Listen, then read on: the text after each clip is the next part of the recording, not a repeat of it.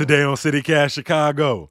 Can you really claim to be a Chicago sports fan if you're not following what the Sky and Red Stars are doing? Let's be frank. They're kind of the only teams playing right now that are really worth watching.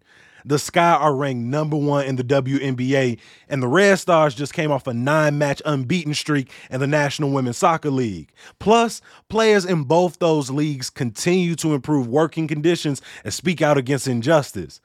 Today, we'll talk about the reigning WNBA champ Chicago Sky, and tomorrow it's all things Red Stars. It's Tuesday, July 19th. I'm Jacoby Cochran, and this is CityCast Chicago.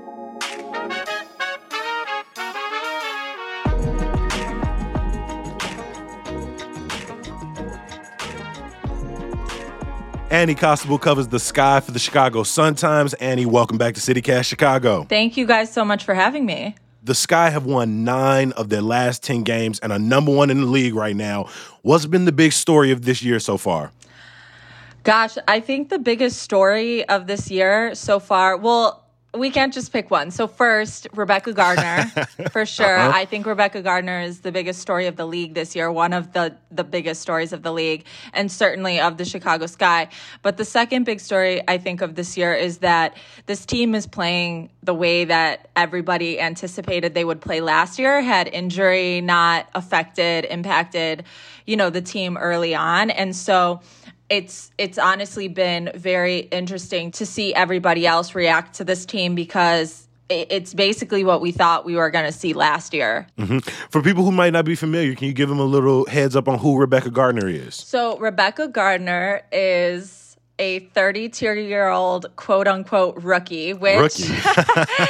which a lot of fans, a lot of basketball aficionados, is that how you say that word? Some like aficionados, aficionados, yeah, however some, you want to say it. something like that. Um, they get bothered by this idea that she's a rookie because she's obviously a vet. She's been playing since she graduated um, from UCLA in 2012. She went undrafted out of UCLA in 2012. She played in a, di- uh, a couple different WNBA training camps since then, but um, really was had this 10 year career overseas before James Wade got to see her play live. And when he saw her play, obviously, you know, picked up on what she could bring to the sky, saw her play again, um, had multiple conversations with her, and at first invited her to training camp. That invitation turned into a signing. He signed her before she even arrived at camp. And she's just been this incredible piece to the sky. And so Rebekah was tasked with replacing Diamond DeShields, which is no small task. I mean, Diamond was beloved in Chicago and still is, but also was and is a star in this league. And so coming in and, and filling those shoes to some, you know, might be a, a, a tall task or a big expectation. And Rebekah's really come in and done an incredible job because she understands and and values as does everyone on this team, her role on this team, which isn't always easy. Like these are professional athletes. It's not always easy to have everybody buy into their role.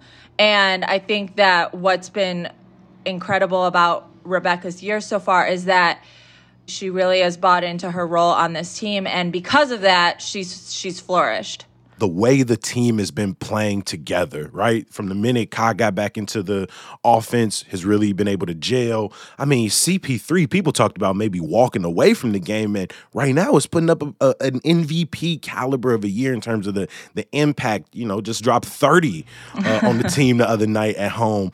How fun has it been to watch this team really, like you said, embrace their roles and, and go out there and, and in some cases dominate teams. So as far as like dream careers go, I I truly wake up, I'm not kidding, every day and pause and think about like I know everybody can't see me right now, but I am so thankful to be covering not only this team but this league. And, you know, to your point about CP's potential retirement, maybe retirement, like questionable retirement, she's such a self-aware person. I mean, I learn life lessons from everybody that I get to interview, work around, etc. And as far as Candace Parker goes, like That's something that I think is just so apparent for anybody that interviews her. She knows herself. She knows what she wants. She knows she's just she knows. It's hard to anticipate her retiring when she's playing this well. And and she hasn't said that she will, but if she wants to retire at the end of this year, she will. It's it doesn't yeah. matter how good she's playing. Like if that's what she's made the decision to do, she's going to do it, you know, regardless. There's some perks to being the champs. And, oh, and, I'm not sure if this is directly linked, but we just came off the All Star game last week, which was hosted right here in Chicago at Wintrust. What was the atmosphere like that weekend? It was honestly uh, very energetic. I mean, from start to finish, it was just a really above average All Star weekend in comparison to past All Star weekends. And then I also want to give a shout out to Chicago because I know this was a damn good All Star game. So thank you for showing up, Chicago.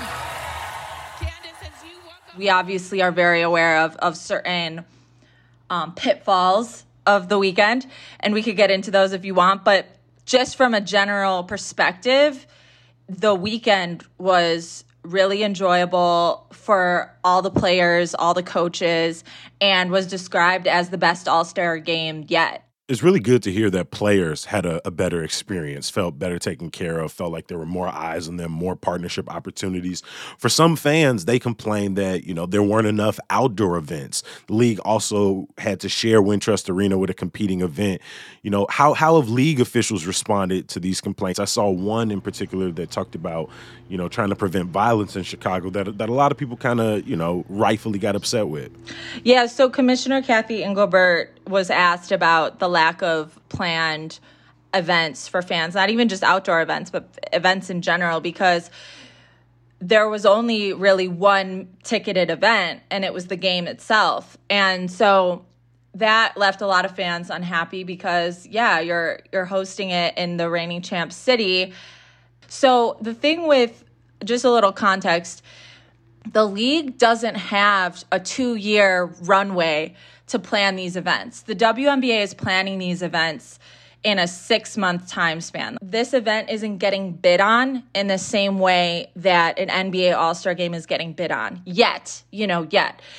And, you know, again, Commissioner Engelbert, when asked about that, said that it was in consultation with the Chicago Police Department that they decided not to have more outdoor events for fear of gun violence. And she did not solely single out Chicago. She she mentioned mul- multiple recent mass shootings, but that wasn't that didn't happen. The Chicago Police Department has confirmed that they did not advise the WNBA to limit their outdoor events for fear of gun violence. Like that that that's Yeah, I mean the taste was happening right up the exactly. right up the street. Exactly. So I think that the transparency is an issue, especially when you make a statement like that and then it's proven that that actually didn't happen. One thing that was clear throughout All Star Weekend was how much players, in particular, support Brittney Griner from the Phoenix Mercury. Uh, the star has been detained in Russia since February.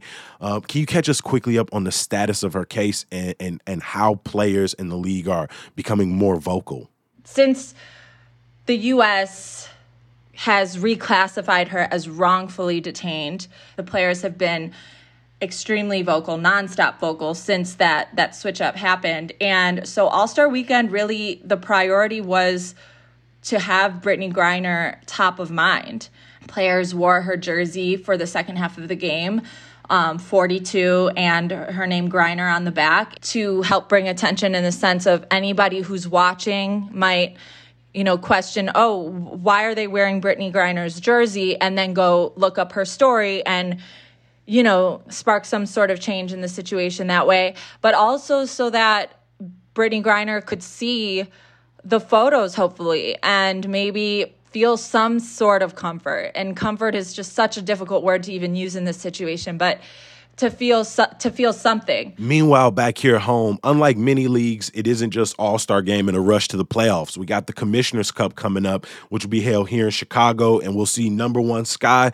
Fingers crossed, they'll still be number one by the time the game goes against the current number two Las Vegas Aces. Um, For people who are not familiar, what is the Commissioner's Cup and is this a championship preview, my friend? So the Commissioner's Cup is in its second year. It, it was established and first played last year.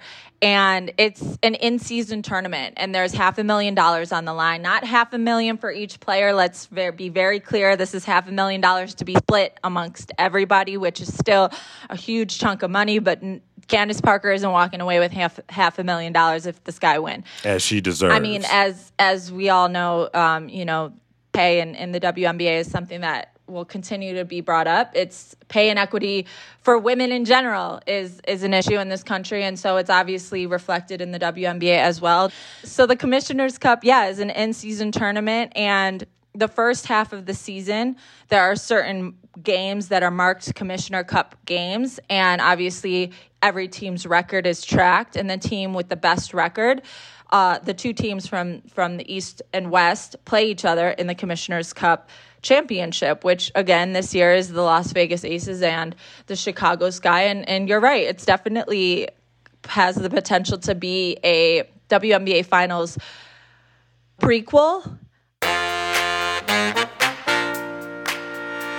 Annie, I appreciate you joining us on CityCast Chicago to talk about the Chicago Sky, and you know, uh, prayers up for this, for this repeat. Thanks so much for having me.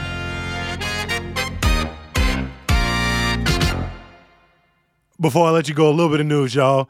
Six Save a Lot locations will be revitalized across Chicago's South and West Side neighborhoods, including the reopening of one that closed two years ago in Auburn Gresham. To learn more about the company behind it, see today's newsletter. You can subscribe at chicago.citycast.fm. After the third police officer died by suicide this month, CPD head David Brown says the department will prioritize mental health. Brown says the goal is to have counselors for each of the 25 police districts. Currently, there are 11. And some good news to get you through. Today is the Major League Baseball All Star game. While the Sox and the Cubs are moving through disappointing seasons to say the least, both will have starters represented with Sox shortstop Tim Anderson and Cubs catcher Willson Contreras. As always, I appreciate you for listening. I'll talk to you tomorrow. Peace.